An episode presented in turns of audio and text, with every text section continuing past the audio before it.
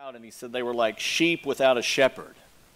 Jesus having a favorable response to the, to the crowd, his heart's desire was for them to have a shepherd, to be sheep with a shepherd, to respond favorably to his teaching. And the call was to repent and to believe, to come to him in faith. So the question becomes one as like as then so now kind of a thing, right?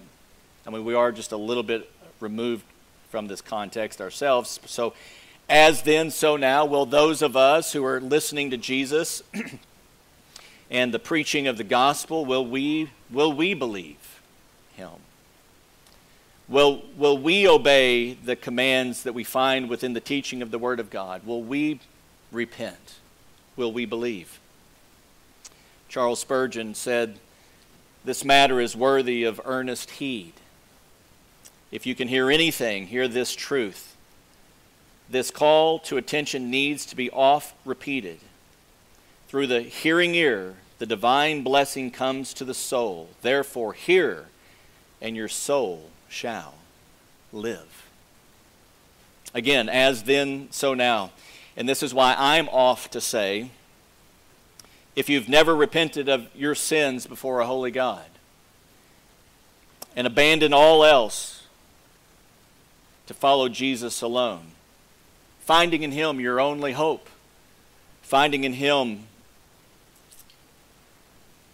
your only true Savior, seeing in Him a treasure of great worth and value, willing to sell everything you have in order to purchase that field in which the pearl of great price was buried. If Jesus has not become that treasure to you, today perhaps is a day of salvation.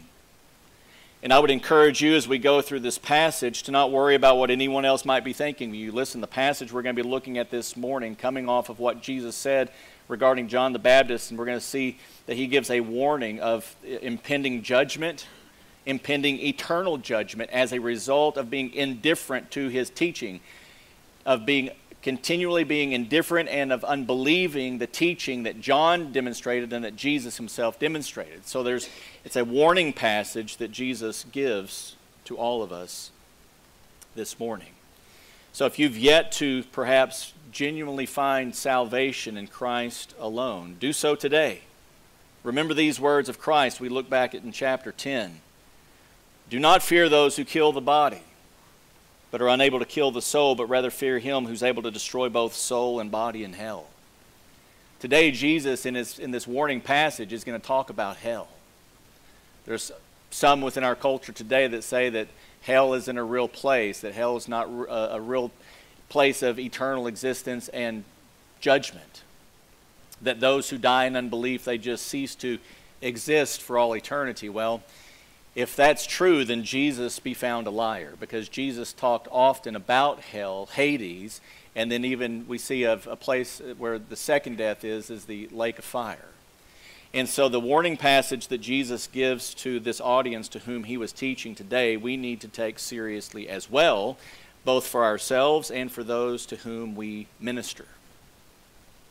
We're going to see in our passage this morning some very sobering words we need to make certain that we have ears to hear, that each person here this morning, that we have ears to hear what Jesus is saying in his word this morning, and that we not leave this place this morning perhaps being indifferent, or perhaps yet still unbelieving in what he says. Let's look at verse 16 and 17 together. Matthew 11, 16 and 17. Jesus says, But to what shall I compare this generation?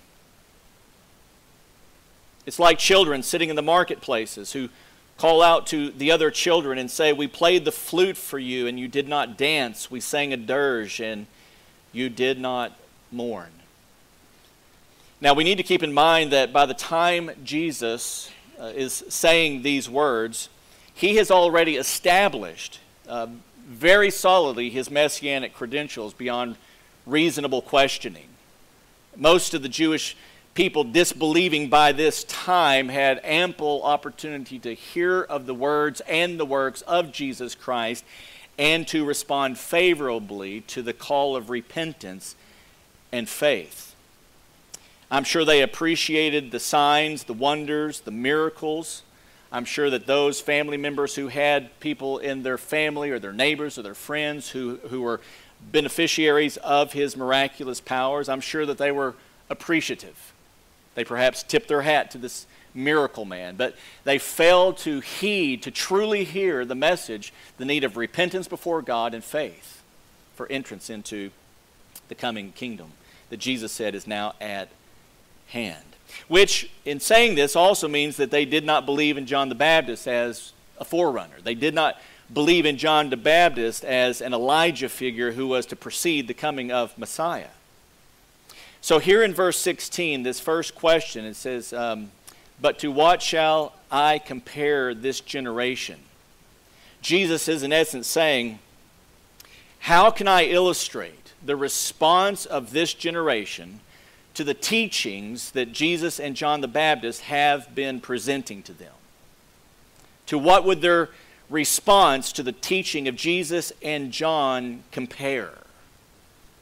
And then Jesus proceeds to make the comparison. And in making the comparison, we're going to see that Jesus uses very familiar social events within that culture. One, ones that were in, clearly intended uh, for joyous occasions and one for great mourning. So the, the emotional value that Jesus places in these two examples that he's going to give makes the comparison unavoidable. It makes it very plain. Both of which, these comparisons that he makes, are uh, compared, as we're going to see, to this generation of unbelieving Israel. Jesus says that this generation of Jewish people, their response to his teaching and John's teaching looks like this. Look at verse 16 again. It's like children sitting in the marketplaces, he said. Their response to the teaching ministry of John and Jesus is like children sitting in the marketplaces who call out to the other children and say, we played the flute for you and you did not dance. We sang a dirge and you did not mourn. Now, you see this word here, um, marketplaces. It's a very common place within the social stratus of the culture in that time. It comes from uh, this Greek word that's referencing a commercial center with a number of places for doing business market, marketplace, business center. In other words, it's, it's a place that was central to these towns and villages that Jesus and his disciples were going to and were preaching, where people would go and do business. It's kind of, I, I kind of think of it as akin to our marketplace, our uh, farmers markets today. Places where people go to set, set up stalls, set up tents and booths from which they sell their wares, their goods. And as we see here in this text, that children were oftentimes and probably always attending with their parents in this endeavor. It was somewhat of the family business. They went to trade and sell their goods. And as the parents were there at work, the children would oftentimes get together and play. And so Jesus, using this context in which to compare this generation and the response to his and John's teaching, Look again, notice what he says. He says that, there, that this generation's response to the teaching ministry of John and Jesus is like the children sitting in the marketplaces calling out to the other children, saying, verse 17, We played the flute for you, you did not dance. We sang a dirge, and you did not mourn. So we see that some of the children sitting in the marketplace called out to other children in the marketplace, and what they said to them is essentially this Why didn't you want to play with us? We played the flute for you, but you were unwilling to dance. Why? We sang the dirge. You didn't want to play that game. We, we played another game. We, we sang a dirge, but you did not want to mourn. Why were you so unwilling to want to play with us? In both cases, the children who were called out to did not respond in a way that was appropriate and or expected by the other children there in the marketplace. They instead responded with disinterest, no interest, a dullness to the call to come dance or come and mourn. Disinterest. Jesus says that's what this generation, and their response to the teaching of John the Baptist and Jesus, is compared to. Relative to everything that was happening in the ministries of John the Baptist and in the ministry of Jesus, as they preached the gospel of the kingdom, Jesus even performed many miracles, all the while both calling this generation to repent. And they responded like those disinterested children in the marketplace. Disinterested might perhaps be another way of describing uh, unbelief. And so Jesus, in the next two verses, is going to then apply these illustrations, these comparisons, to both himself and John. Notice how he goes on and does this. Look at verse 18 and 19. He said, For John came neither eating nor drinking, and they say he has a demon. Verse 19 The Son of Man came eating and drinking, and they say, Behold, a gluttonous man and a drunkard, a friend of tax collectors and sinners. Yet wisdom is vindicated by her deeds. John the forerunner came as one neither eating nor drinking, as one that lived a very simple and ascetic lifestyle. Locusts and wild honey was the staple of his diet preaching a baptism of repentance and saying that the kingdom of heaven was at hand. Yet here we see from Jesus that ultimately, and this is the first time we see this with regard to John, that John's message was largely ignored. Uh, we might say that the people eventually became disinterested in John. And it would seem that perhaps they especially became disinterested in John after John was put in prison, right?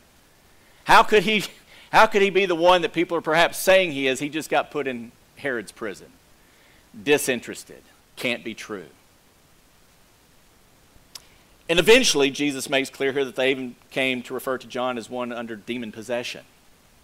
That's how bad it got. Yet, in light of what the scriptures had said to the Jewish people, as the scriptures called out to them with the voices of the prophets, we might even think of as in marketplaces regarding John, no interest. John's ministry sang a dirge, called for repentance. They did not mourn. Ultimately, they became disinterested, unbelieving in John and his preaching. And likewise, they did the same with Jesus. We see this clearly in verse 19. They did the same thing. Notice in verse 19 again, the Son of Man came eating and drinking John came eating and drinking, and they said that he has a demon. Jesus comes eating and drinking, and they say, Behold, a gluttonous man. Some people just can't be pleased. Have you noticed that in life? They're going to criticize you if you go this way, they're going to criticize you if you go that way. He came eating and drinking, he's got a demon. He came eating and drinking, he's a gluttonous man. I mean, you just, no matter which way you turn, behold, a gluttonous man and a drunkard, a friend of tax collectors and sinners. And by comparison, Jesus basically lived a normal Jewish life, socially speaking. He came eating and drinking, unlike John. But of Jesus, they made him out to be a gluttonous man and a drunkard. These children chose to exaggerate Jesus' behavior, his eating and drinking, for the express purpose of making him out to be a sinful person. And not just that, they go on to call him a friend of sinners, which he was. He, he went and he dined with sinners and tax collectors. But the difference was was that they never pulled him down to their level. He was always calling them up to his level. He was always calling them up to repentance and faith. They just didn't like Jesus. These children were disinterested and they were unwilling to dance to Christ's flute playing. The response of this generation to the ministries of Jesus and John